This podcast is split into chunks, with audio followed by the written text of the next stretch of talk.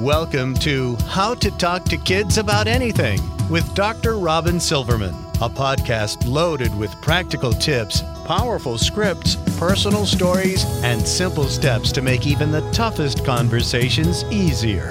So get ready to get the information you need to make the impact you want from someone you trust, your friend, parenting expert, Doctor Robin Silverman.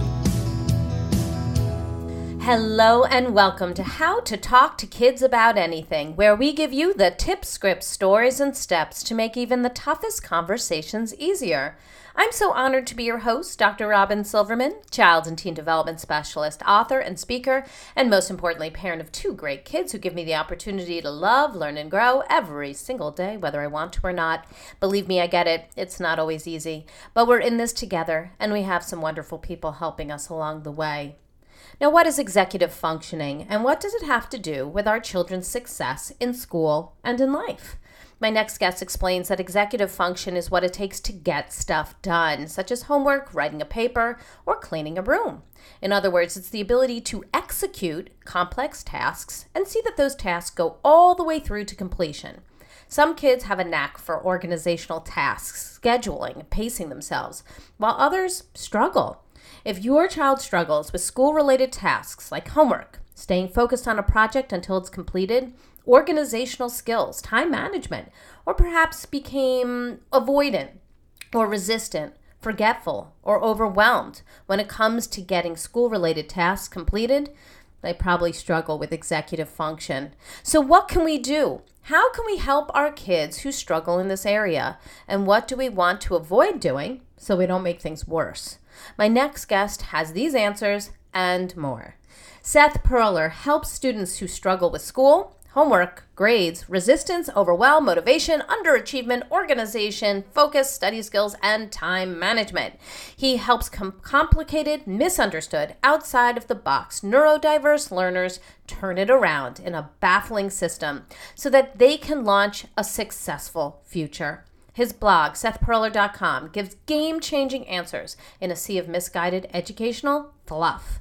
Traditional academic interventions don't often get to the root of a child's problems, and they're often based on misinformation or outdated paradigms. Consequently, your child's patterns get worse each year, leading to pervasive difficulties transitioning into adulthood.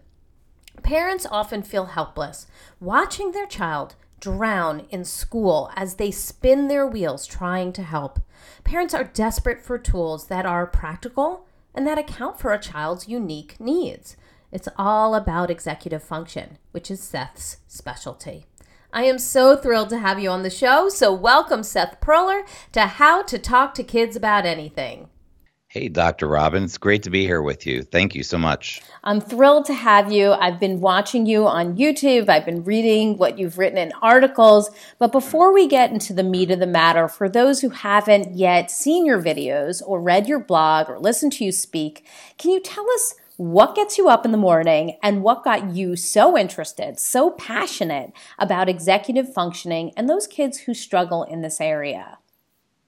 Sure. First of all, I want to say thank you, Doctor Robin, for how you show up in the world and for choosing to do the work that you do and choosing to run a podcast. I know a lot of work goes into mm. creating this and thank a lot you. of behind the scenes stuff that people don't know about. And I just really appreciate that you take the time to serve humanity in this way. So I just wanted to say wow. thank you. Thank you for that. That is ultra kind, and I will take that compliment and keep it in my pocket for rainy days. Thank you. Good. Receive that. We need you. Um, and what gets me up in the morning was your was part of the question. What was the other part of the question? What what gets you up in the morning, and what got you so passionate and interested in mm. this particular area? What gets me up in the morning? well, um, I live here in Boulder, Colorado, and it's a beautiful oh. spring day. And what gets me up a lot of times is uh, nature and the, honestly the birds outside and just ready to hit a new day. Mm. But really more purpose-wise is what gets me up is the people in my life that I care about and also the work that I do that I care about. So I'm very driven by my work, by helping kids who are struggling.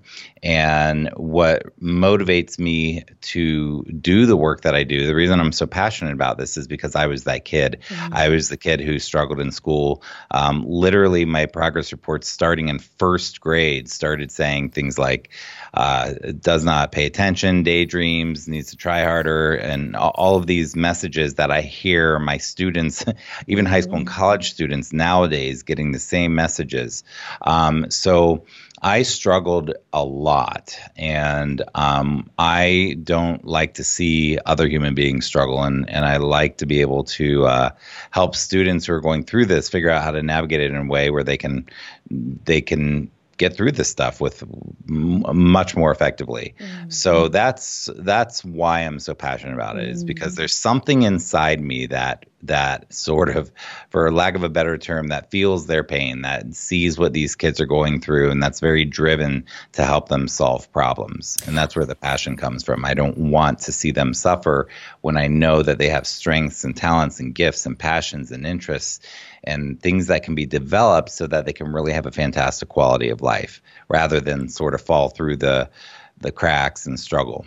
I, I loved your article talking about who you were and how you came into this work, and, and why you're so passionate. And I certainly related to it in a lot of ways. My, both of my children, we adopted both of my children, and I know that you were adopted by a great yeah. family, and um, we adopted both of my children, and my children uh, struggle in this, in these areas as well. And we're working with them and trying to get all the help that they need in order for them to thrive. Both are very bright, and I loved hearing how great you've done, you know, knowing uh, that you came from sort of a similar background. And I was like, oh, this is so perfect. And I know that you say that it's vital that parents and teachers understand executive functioning.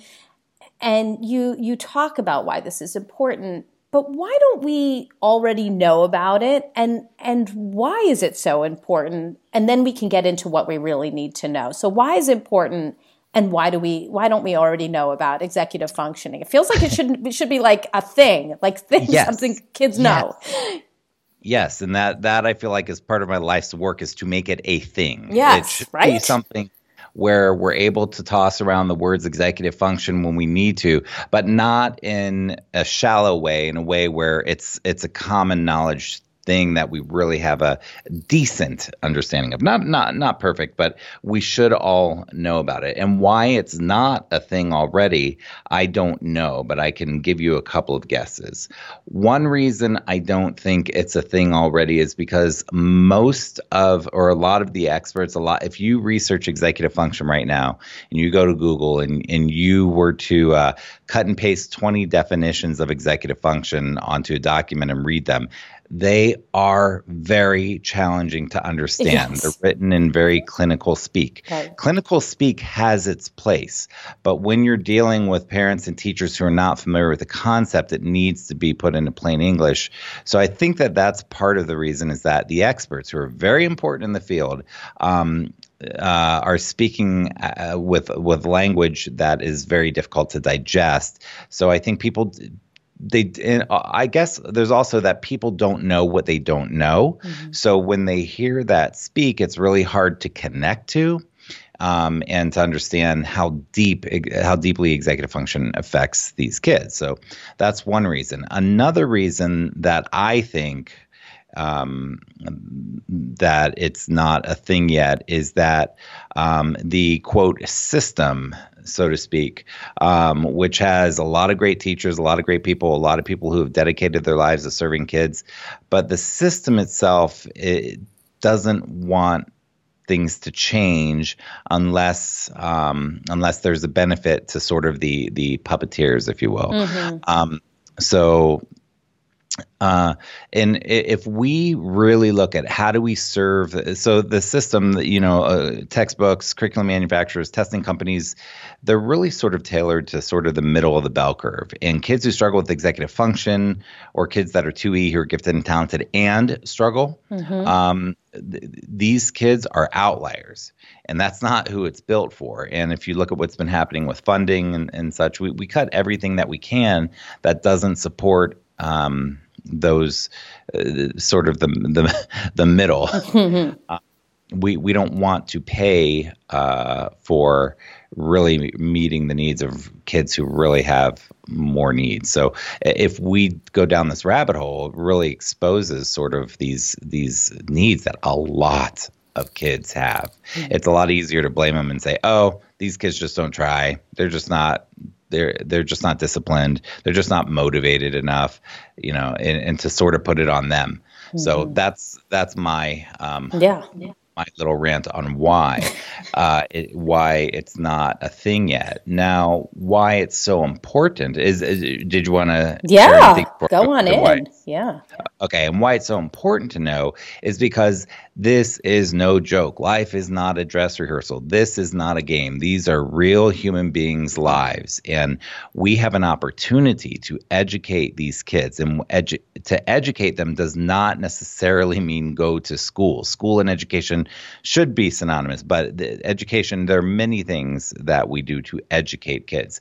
So to educate ki- a kid, a child, means to raise them to be able to have what they need to, to have a great life. I do not want my students to have a mediocre life, or I certainly don't want them to have a bad life. I don't want them to struggle their whole life. Um, I forget the statistic, but some something like more than half of Americans don't have anything saved for retirement. I mean, there are real serious consequences in life when we can't execute. And kids who struggle with executive function have really are going to have more struggles with um, having a great life. So if a child struggles with execution, with or which means with what you said before in the introduction, which was fantastic, by the way. Oh, thank you. you. Your homework. Um, but if they struggle to do the things that need to get done to accomplish their goals, they're going to struggle with a lot of things in life. So it's so important to understand executive function so that we can give kids, so that we can plant seeds to give them what they need to be able to build a happy, healthy, successful future life. Life. But to me, it's also really important to make sure that their life now is a quality life too. And I see so, I, I see the plate that kids have of stuff that has to be done is piled so high, it seems insurmountable. Mm-hmm. But I want them to have a really high quality life now where we're not overwhelming them. We're guiding them through education so that we can plant the seeds that they need to make to build a great future. So I love this whole idea of planting the seeds, and I would want to know, because I know it's there's a million things, but what would be three things that we really need to know right now about executive functioning that might help our kids now? Well, gosh, there's so many ways to look at that question. I know, right? Now, right? I mean, I could we could go into every detail, but I'm like, It's Maybe the end of the school year, so we can talk about it as it relates to the end of the school year, but it's also going to be summer right around the corner. So you could look at it from that way too, and then we're going to start the school year up again. So I'll get pretty concrete on this one. Okay. um, so uh, three things that you need to know about executive function. Uh, first of all, executive function is a lot of things. You will see some experts who say executive function is three things, it's five things, it's eight things.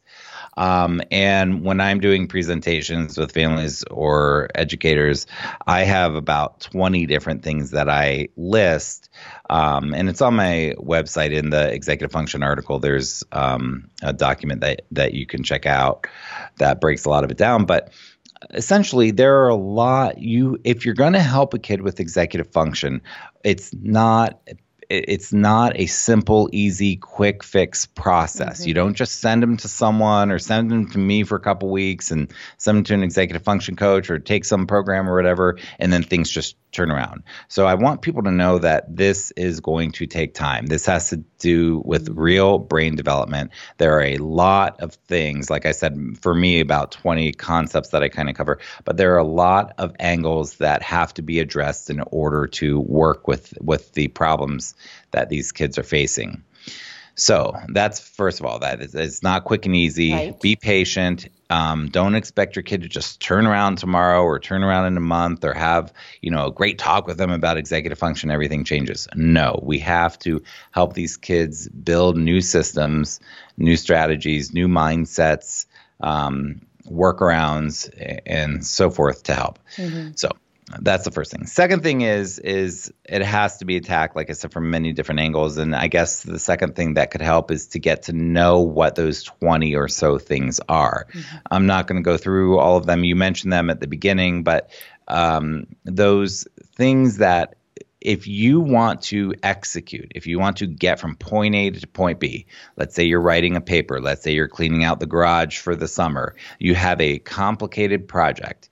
Um, both of those are complicated projects, cleaning out the garage or writing a big essay. Those are two very complicated things, for example. You want to get from point A to point B. Point A is, hey, I have this goal to get this done. Point B is it's done. It's not part done. It's not ninety-nine percent done. It's not ninety percent done. It's not half done. It's done. It's completed. Now, for a student, completion means it's been turned in, mm. not it's been done. And I think a lot of kids feel like, okay, when it, when it's done, it's done. But no, it needs to be turned in. And that's something a lot of kids And their name needs to be on it. And their name needs to be on it. That is. I'm like, I tell yeah. my son, I'm like, you finish this. If you turn this in like this, somebody else might get credit for your great work. Yep. Yep. So the second thing is to know all of these different angles. So in order to get from A to B, you have to understand these twenty things, which would be like, in order to get from A to B, they have to have the skill of planning. They don't just have to use a planner or a calendar or an agenda.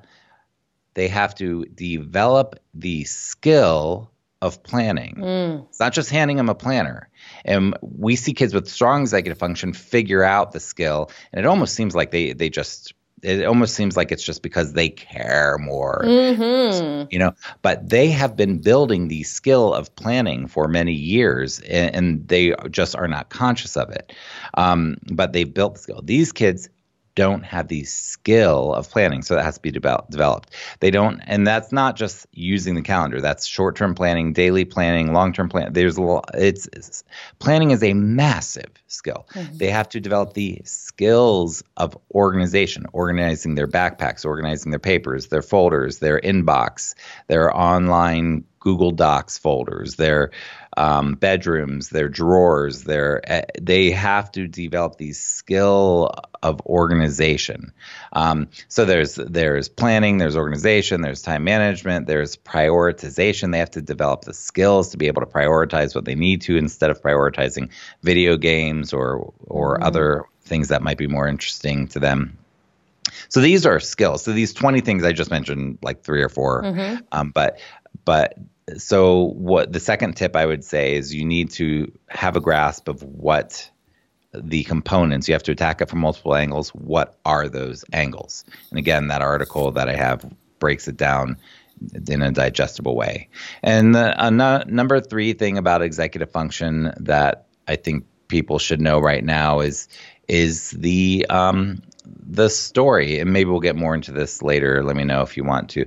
But is the story and the narrative that's based on misunderstanding yes, that we'll be getting into that absolutely. Shame. Okay, yes. So I won't go into that right now. But yeah. it's the third one is to understand how we inadvertently shame kids. Yes, yeah, we will definitely get into that. Um, I think that's a, such an important concept, and you know that's sort of in the, the the the way that we help and the mistakes that we make in in trying to help. Before we get into all of that, I know that many parents and teachers, I mean, I think this is what people are thinking while they're listening to this. You know, they talk about some kids doing really well in school. These are the quote unquote students, and some people just not doing as well and feeling like this is sort of the way of the world.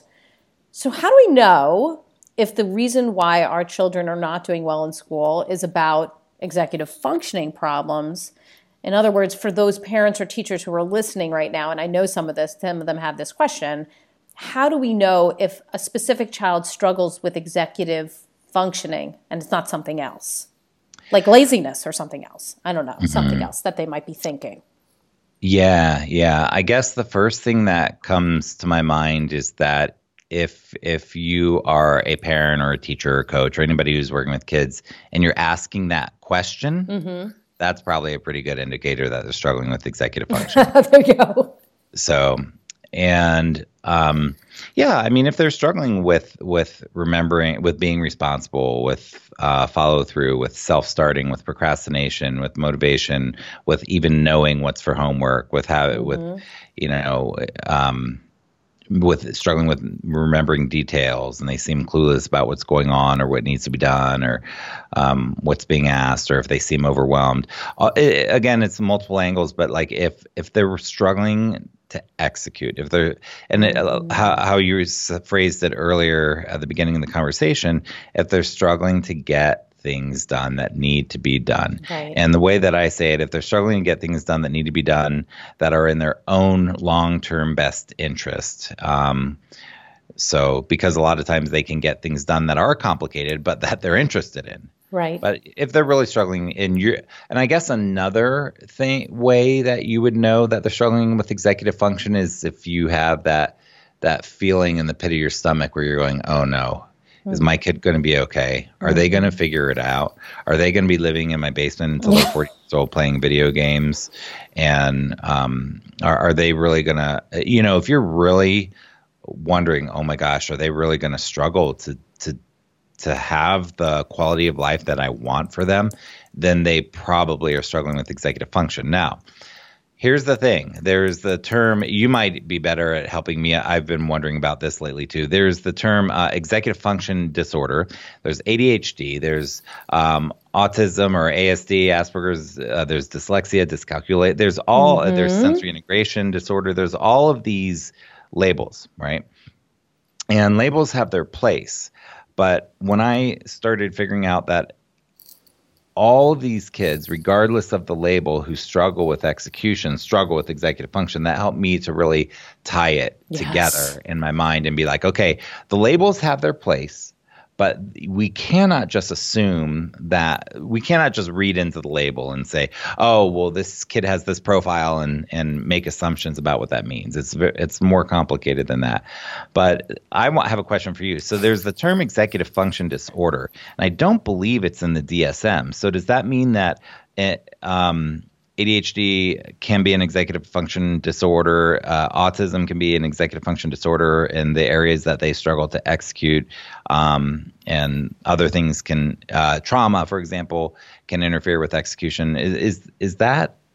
I mean, I think what we, we need to realize is that all of these things are not just separate things, and that's what I think you're hitting on. These are, these are, are Uh, challenges that kids have that that are tied in with each other in so many ways. That's why we wind up having kids who have multiple challenges. They have A D H D and anxiety and something, you know, something else. And I think you're absolutely right that executive functioning is one of the areas that a lot of children are challenged with when they have these different diagnoses.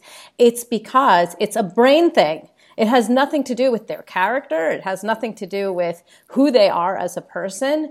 Um, it doesn't even have to do with necessarily their capabilities. It has to do with some something related to their brains. And as we you've you've talked about many times about the prefrontal cortex, it has to do with the amygdala. It has it's all of these different parts. So when you're talking about these kids, and when educators are talking about it, parents are talking about, well, no, my kid has this, not that. My kid has this, not that. It's actually more in line with a continuum, and more in line with how they mm. these things sort of overlap.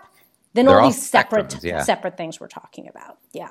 Yeah. So executive functioning is absolutely an area where each, you know, that links a lot of these different diagnoses. And that's why we see so many commonalities between these kids. Yeah. Yeah. And that's why my approach to it really is looking at, you know, where where where are the breakdowns in execution, and what can we do about those? So because important. Those are the practical things that families can do to support their kids so that they can, again, get the things done, so that no matter what the labels, if there even are any, that they can have tools to to uh, to deal with the, where the problems lie in everyday life. So like if, if a if a parent or an educator is listening to this right now, and let's use one of the examples that you brought up earlier. So a child is supposed to clean out the garage, and they're struggling with execution. What are some of the skills that you would want that child to work on, or how would we even help them work on those skills so that they can execute that job from point A to point B? Awesome question. First of all, I'm going to switch it from garage to closet. Please do. Please do. It's just whatever you just said. For closet. The parent, perfect. Yeah, the parents will be doing the garage and the kid will be doing their closet or their dresser or their bookshelf or something Absolutely. Like that. Absolutely.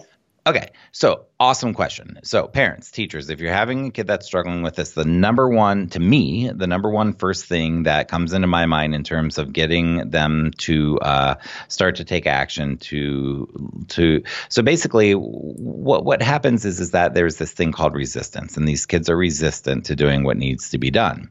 And so me being an executive function coach, I'm helping them get the skills to execute, but I'm also helping them deal with the resistance. Resistance looks like procrastination. It looks like lack of motivation. It looks like not trying. That's resistance. It looks like not starting.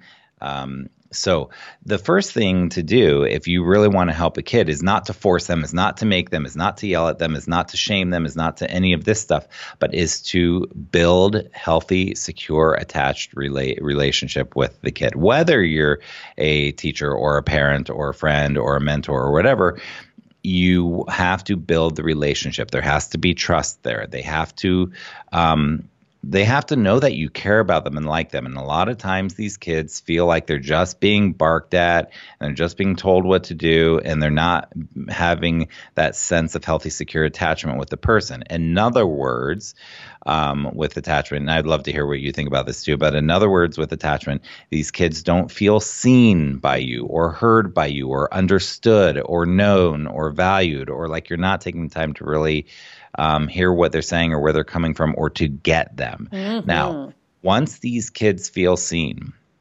and this is probably the most important thing in my practice, is to for me to build the relationship with the kid and help them know that I am a safe person for them to be able to share uh, their fears, th- their frustrations, uh, their resistance, um, to be able to openly be able to tell me what their excuses are and and where all this resistance is coming from.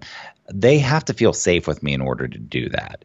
So the first thing to me, if we want to get them to do, so like I said before, it's not quick and easy. Like if we want them to overhaul their closet this year and get rid of a million old toys and old books and old clothes and stuff like that, like we have to really have the relationship where they're going to let us help them. Mm. Okay. So, and then that ties directly in to two concepts, buy-in and ownership. So when there is that trust and that relationship, then we can get some buy-in and ownership. So then the next step is, okay, they need to do this. We know that it's like overflowing and there's just so much old junk in there and old, even maybe old sandwiches or who the heck knows what's in that closet.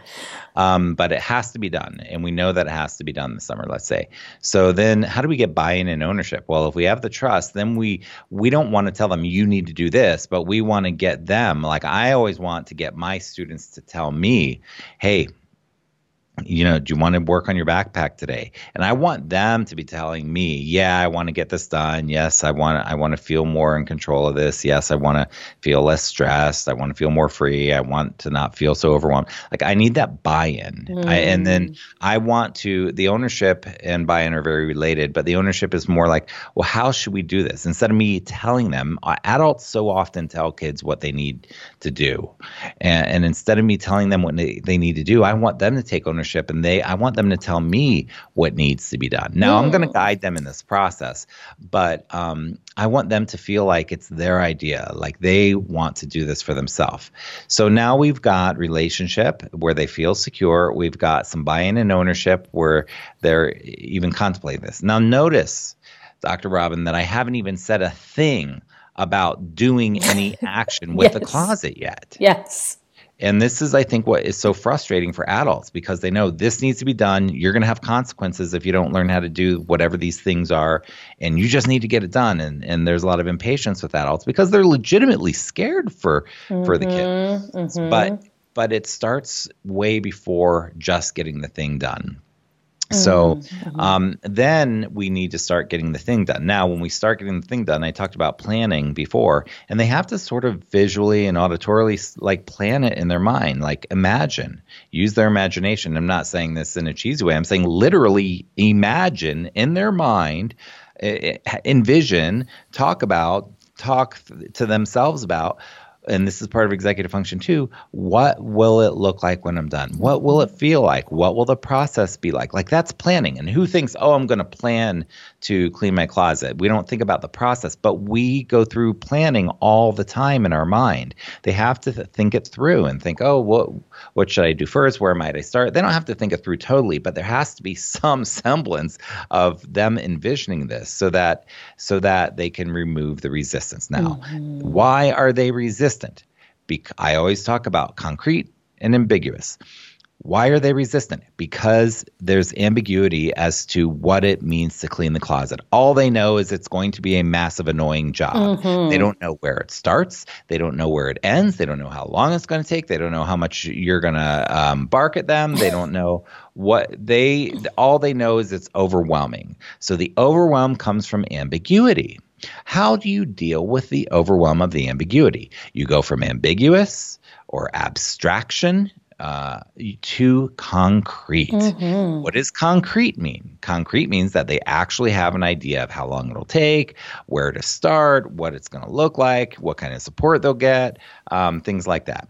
Mm-hmm. So um, how do you get it to be concrete? You do that through chunking. How do you chunk? How do you batch? You chunk or batch in two ways. You chunk by time or you chunk by task. I know I'm speaking a bit fast, so I will. I, I love your brain, Seth. People. No, I think this is so good. So I will break this down for you people. So you chunk in two ways or you batch in two ways. You either batch by time or by task. That's it. There are no other options in the entire world. So what does that mean? Well, if you chunk by time, then you use one of my favorite tools, a little five dollar timer. And people are so resistant to using timers, adults and kids. And it is one of the most amazing things, life-changing hacks. I'm not talking about a timer on your telephone. Why not? Doctor Robin, do you know why I don't like timers on telephones? Possible distractions that yeah, can specifically that, help. Yeah, because the thing that's helping you focus is filled with distractions. You're filled with so, distractions, absolutely. So just, just go to the store and buy some five dollar timers and and have them not connected with the phone. Anyhow, and if you want to do by time, then you say, what I do is, again, it has to be not overwhelming. So I might say to a student, all right, we're going to work on on this project. Um, do you, and I might give what's called a false choice, which means that there's really a million possibilities, but I'm only going to give them a couple. So I might say, cool, we're going to work on this closet. That's your goal today? Yeah, that's my goal today. Okay, cool. We're going to work on this closet. Do you want to work on it right now to get started for five minutes, ten minutes, or fifteen minutes?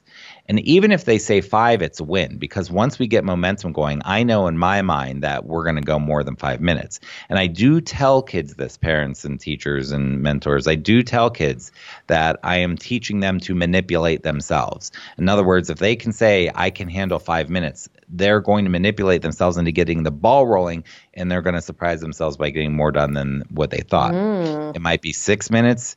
If even if they do five, it's still a success, but sometimes it might be an hour. Anyhow, again, it's the story, it's the overwhelm, it's the abstraction, it's the ambiguity that that is difficult. So we want to get it concrete. So we we chunk by time. Can you do this for one minute, three minutes, five minutes, twenty minutes, sixty minutes? You know, how can we chunk by time? The next thing is is to chunk by task. So we can help them to chunk by task by saying, okay, we're going to do the closet today. Let's just start with the top shelf. Let's just start with the left side. Let's just start with the floor. Let's just start with shoes. Mm-hmm. Let's just start with things that we know are garbage. Let's just pull it all out first, whatever it is, but chunking it so that there's some ownership. And you say, hey, do you want to just start with the floor? We'll just pull everything out. And if they say yes, we can start there. If they say, uh, that means no. And if that means no, then I need to chunk it down more. Okay, can we just start with um, one thing from the floor? So, or I might just pull it out. A lot of times when I'm going through backpacks with kids, um, I get their permission first. I say, is there anything personal in your backpack you don't want me to see? And if they say no, then I say, okay, let's get started. If they say yes, I say, well, get rid of it, and then we're going to start. So you always have, they have to feel safe, right, to take the, the, this risk with you. Mm. They have to know they're going to be respected.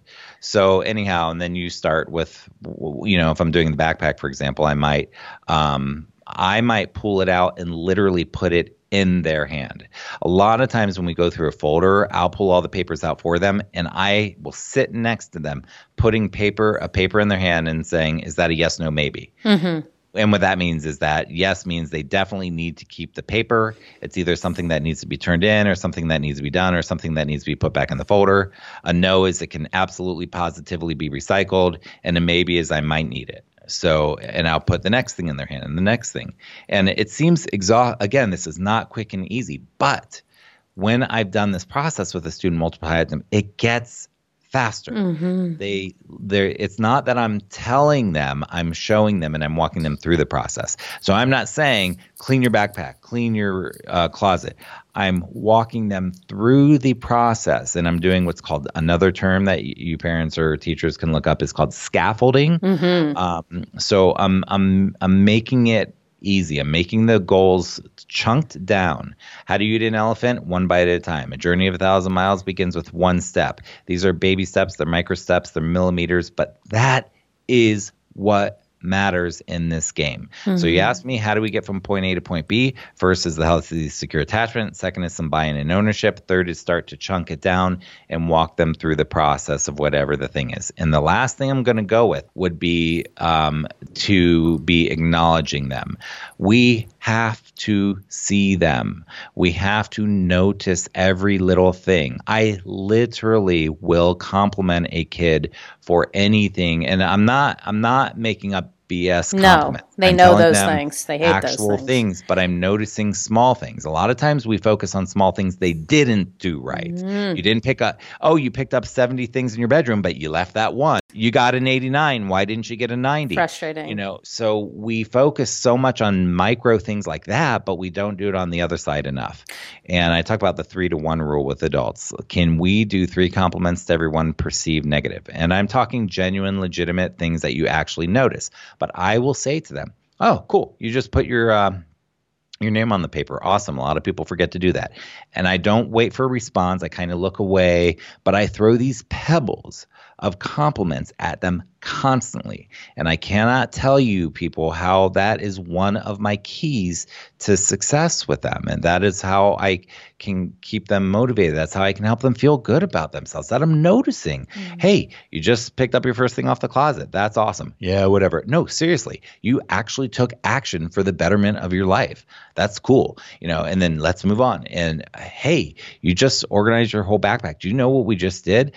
I told you, let's start for five minutes. And we just spent forty-five minutes like overhauling everything. That's so cool. Look at what you just did. You got all your folders organized. You got all the pockets organized. You recycled all the stuff you don't need. You lightened your load. You know, like I really reflect back to them um, what I want them to notice and the, and the behaviors and the things and the choices that they're making that I want them to continue. We have to reflect it back to them. So that was a four stage process.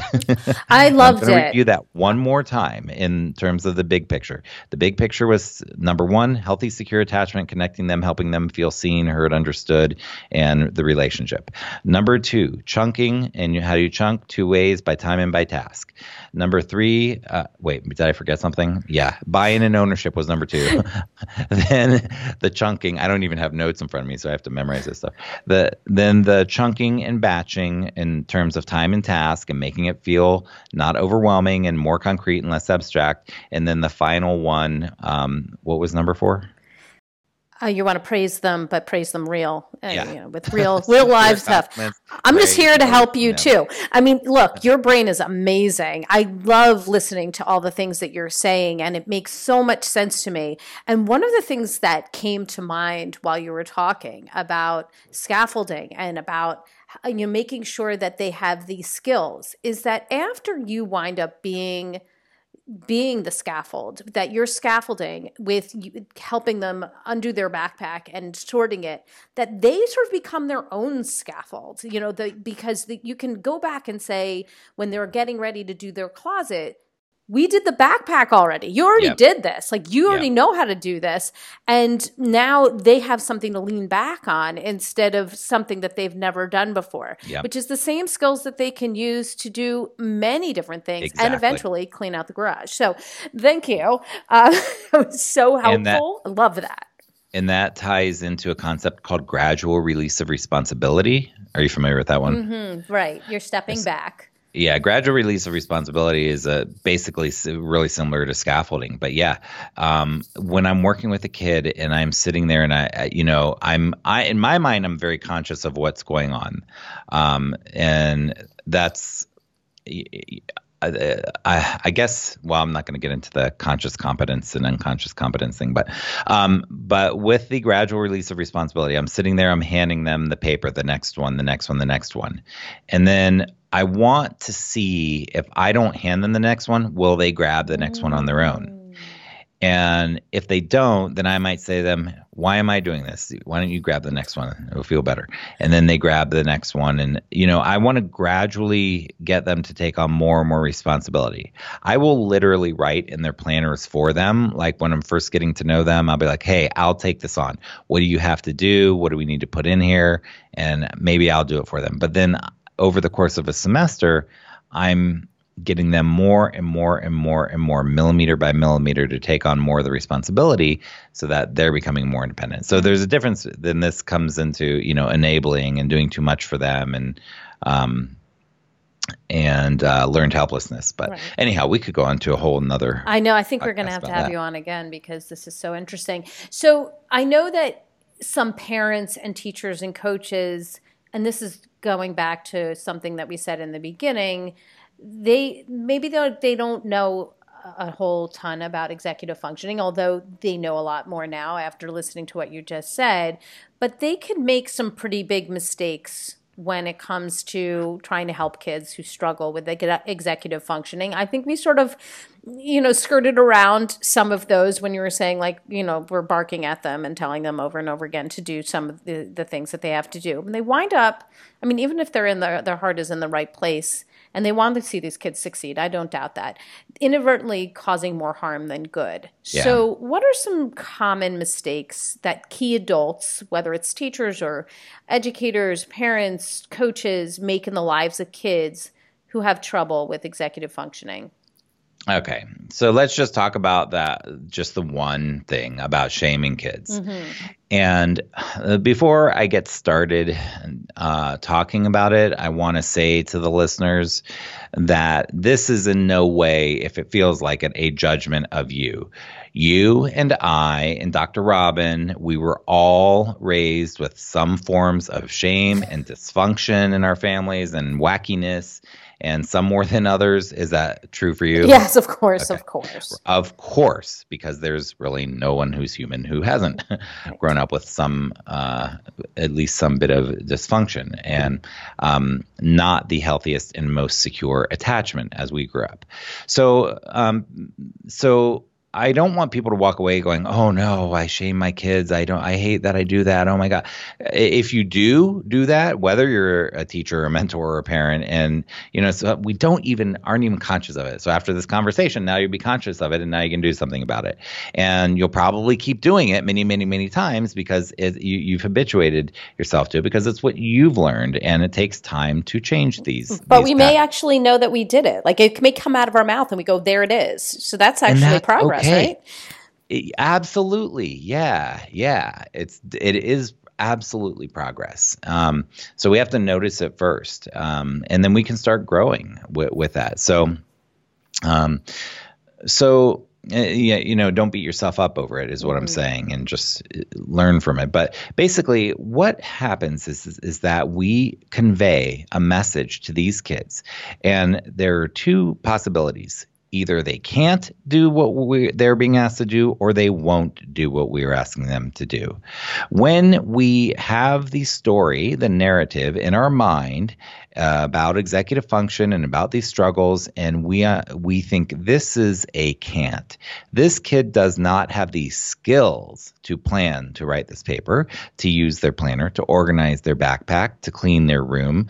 Um, they are very resistant. They've got a lot of great excuses they've been working on for for a long time, um, but they do not have the skills to override their own resistance to doing what needs to be done. If we think of it as a can't, and it's developmental, as you mentioned earlier, and the brain is still developing, and the and we look at it like that, then we come at it in a very different way, and we're like, hey, dude, what's up? What do you need to get this done? Do you understand that this is important? And I'm not talking about lecturing, mm-hmm. because that, that is not effective either. no, um, no. But but having a real, you know, hey, we need to – and again, what I said earlier about how how high their plates are piled with stuff, we really are often asking them to do more than they can do. So it's a can't mm-hmm. in the most of the cases that I'm working with. It's a can't.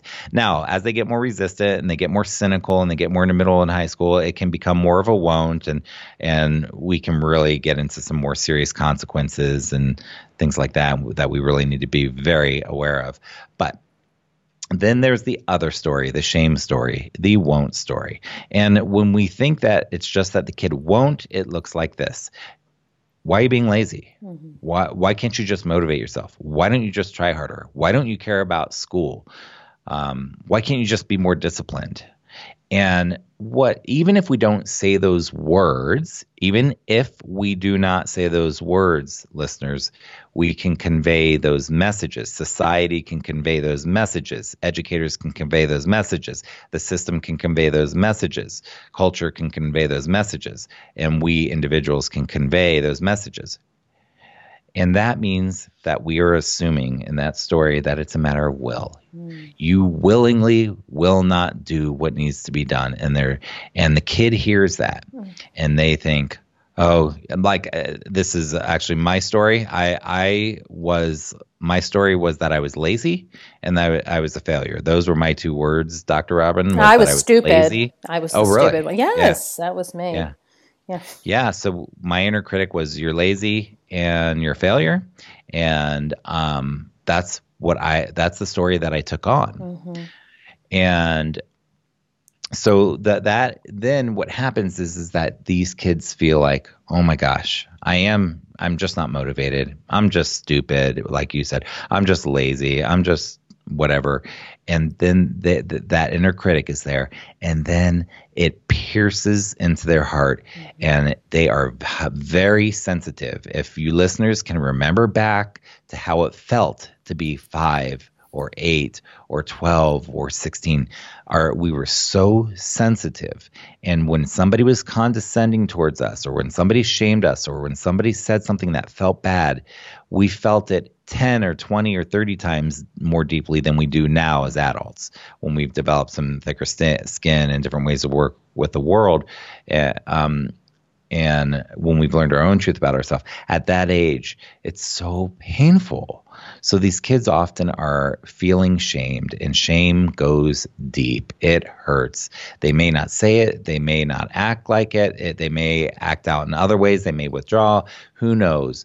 But it's there. Mm. They feel it. Mm. It's real. It impacts them. And we do not have to come at it with that story. Can we get them to do what they need to do by shaming them or yelling at them or or pushing them or prodding them? Sure, we can probably get them to do it. For some kids, it might even get them to, quote, change their ways or see the light. But that would more or less be kids who have decent executive function anyhow. Mm-hmm. Um, and but but for most of the kids that I work with, they're sensitive, probably for all of the kids that I work with, and they feel it. And they know when an adult is saying something that where they're not feeling seen, mm-hmm. and they're not feeling secure, and they're not feeling heard, and they're not feeling understood, and they don't feel like you get them. And it and it can cause a lot more problems than than the help. Even if they do what we're asking them to do, uh, does it really change the behavior? What's going to change the behavior? Practice, compassion, practicing going through, executing, walking through the process multiple times, you know, mm-hmm. uh, many, many, many times over a long period of time is what's going to change the brain. Right. Um, right. And it's so. a, it's important to note that when we are saying these things or conveying these things, whether it's us or society or school or whatever, that that becomes their identity. It becomes their voice. Yes. Your voice becomes their voice. Yes. And so we wind up, yes, it pierces their heart and becomes part of them. And I, I when I'm speaking, I often talk about how important that statement of I am is, because they wear it like a cloak, right? I am either something positive or I am stupid. That's who yes, you are. That's what identity. You're t- that's who you're telling yourself you are. So when we're doing that, then it becomes, that becomes the thing that gets in our way. I mean, I am stupid, so why even try, right? I am, you know, I'm lazy, so nobody's expecting anything of me anyway, so I'll mm-hmm. just give up here. So yep. if if you have a child sitting in front of you who has struggled with executive functioning, and all this time people have told him he isn't trying hard enough, or he's a daydreamer, or he needs to apply himself, and he's thinking to himself, I'm stupid, I'm lazy, I stink at this. What can the key adult, the parent, the teacher, the coach say to this child now? I want you to imagine that the child's in front of you right now, and we have this opportunity to now help them to understand that this is the story that he's been telling himself. It's a lie, the story that others have been telling him, and it's untrue, and it's actually an executive functioning issue. So in plain English, what would you say?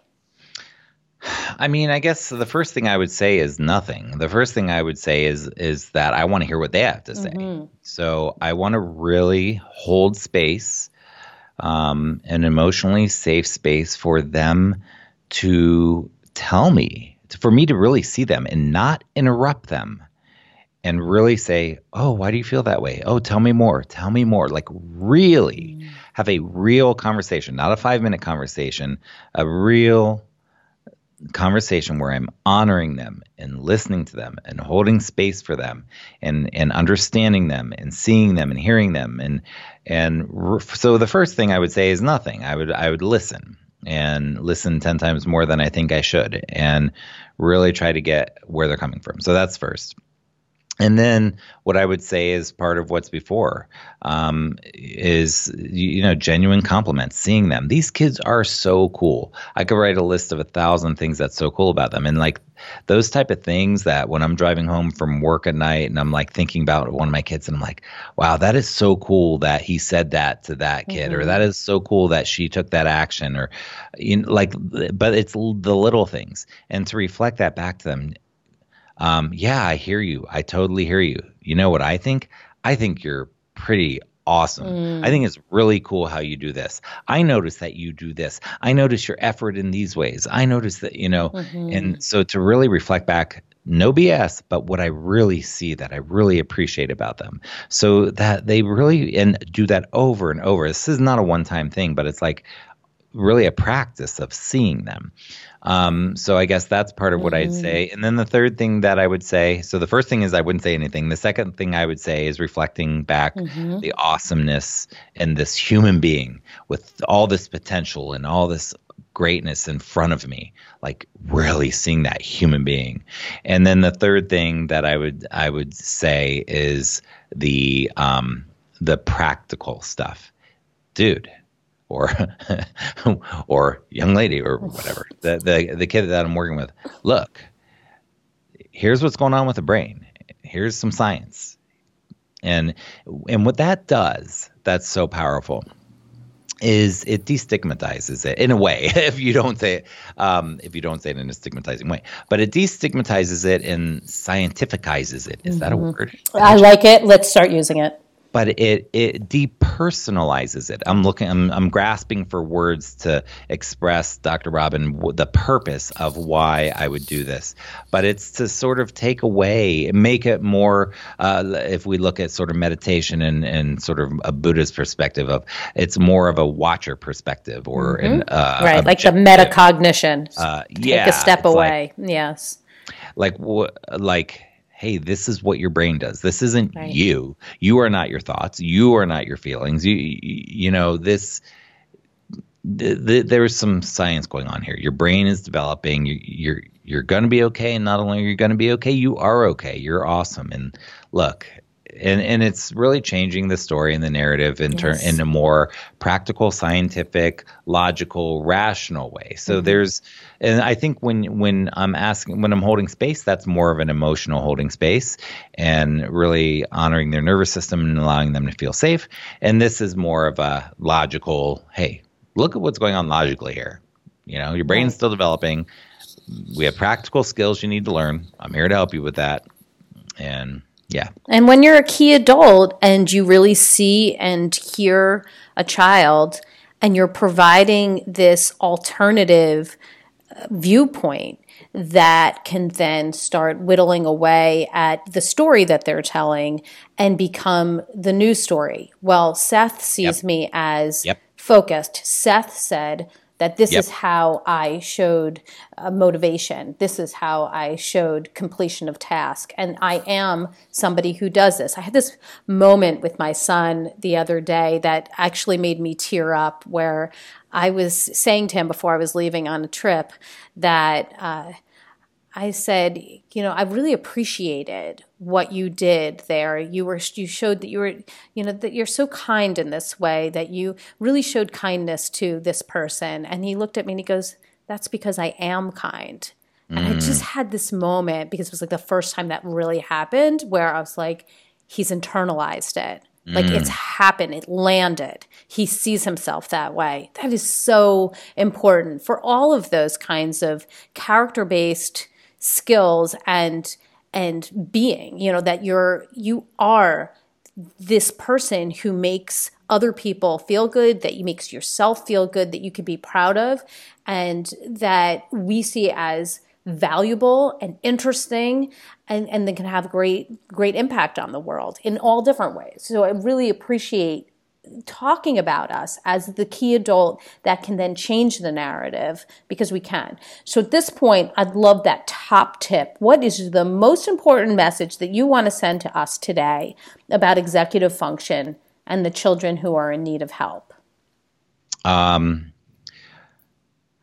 I mean, this this might sound cheesy to some people, but love. It's it's all about love, and love is all about healthy and secure attachment. Mm-hmm. Um, love these kids, accept these kids, work on yourself. I guess uh, in, in terms of the the more you do your own, de- you know, we're so quick to send kids to therapists or to send kids to tutors or whatever. The more we do go to our own therapists or support groups or read self-development books or take classes, or the more we work on ourselves and take care of our own bodies and our own minds and our own spirits and our, you know, the more we can um, Uh, build a healthy, secure, uh, attached, loving relationship with them where they feel seen and mm. heard and known and understood. So my number one tip would be any do anything and everything you can do to build th- your relationship, because that's the most important thing, is the relationship. Mm. And what one of the biggest things you can do is your own self-development work. Mm-hmm. The mm. hard looking at the skeletons in the closet, overcoming your fears, digging into the dirt, um, doing things that, are, you know, working through your stuff. That, that we all have old stuff. We do. We all have our stuff. And there's no there. There's no place to get with it. But there is that when, when our kids see, even if we don't even talk about it, when they see us taking self-care, self-love actions, that is such a powerful um, message mm-hmm. to them mm-hmm. for mm-hmm. how, how to live in this world. And when we don't, that's a powerful message. So it would be to love them and love them through um, self-care and self-development. Mm. What a gift you are to these kids and to us today oh, to provide so many great, interesting information and tips and just how to talk about this, because it's such an important topic that sort of remained, uh, I don't know why, but under covers, and we need to get it out there. So give us the resource of the week. Where can people go to get more information about you and all the things that you're offering? Um, you can go to my website, which is my name, Seth Perler dot com, S E T H P E R L E R dot com. And on the homepage, you can plop your name in there, and I send out a free uh, mini course about executive function on videos. And then I send a weekly update. On the homepage, I have a link to an article about executive function and two E. On both of those articles, there's a downloadable P D F you can use. Um, but those are sort of a great place to start to get started. You can also go to my YouTube channel and subscribe. I put out a video every week. And what I try to do there is really solve someone's problem every week. So people e- email me from literally all over the world and ask me questions. Mm-hmm. And they'll say, I'm struggling with my kid with this or that. And I um, spend some time going in a deep dive to really break down how to deal with any number of situations. So so good.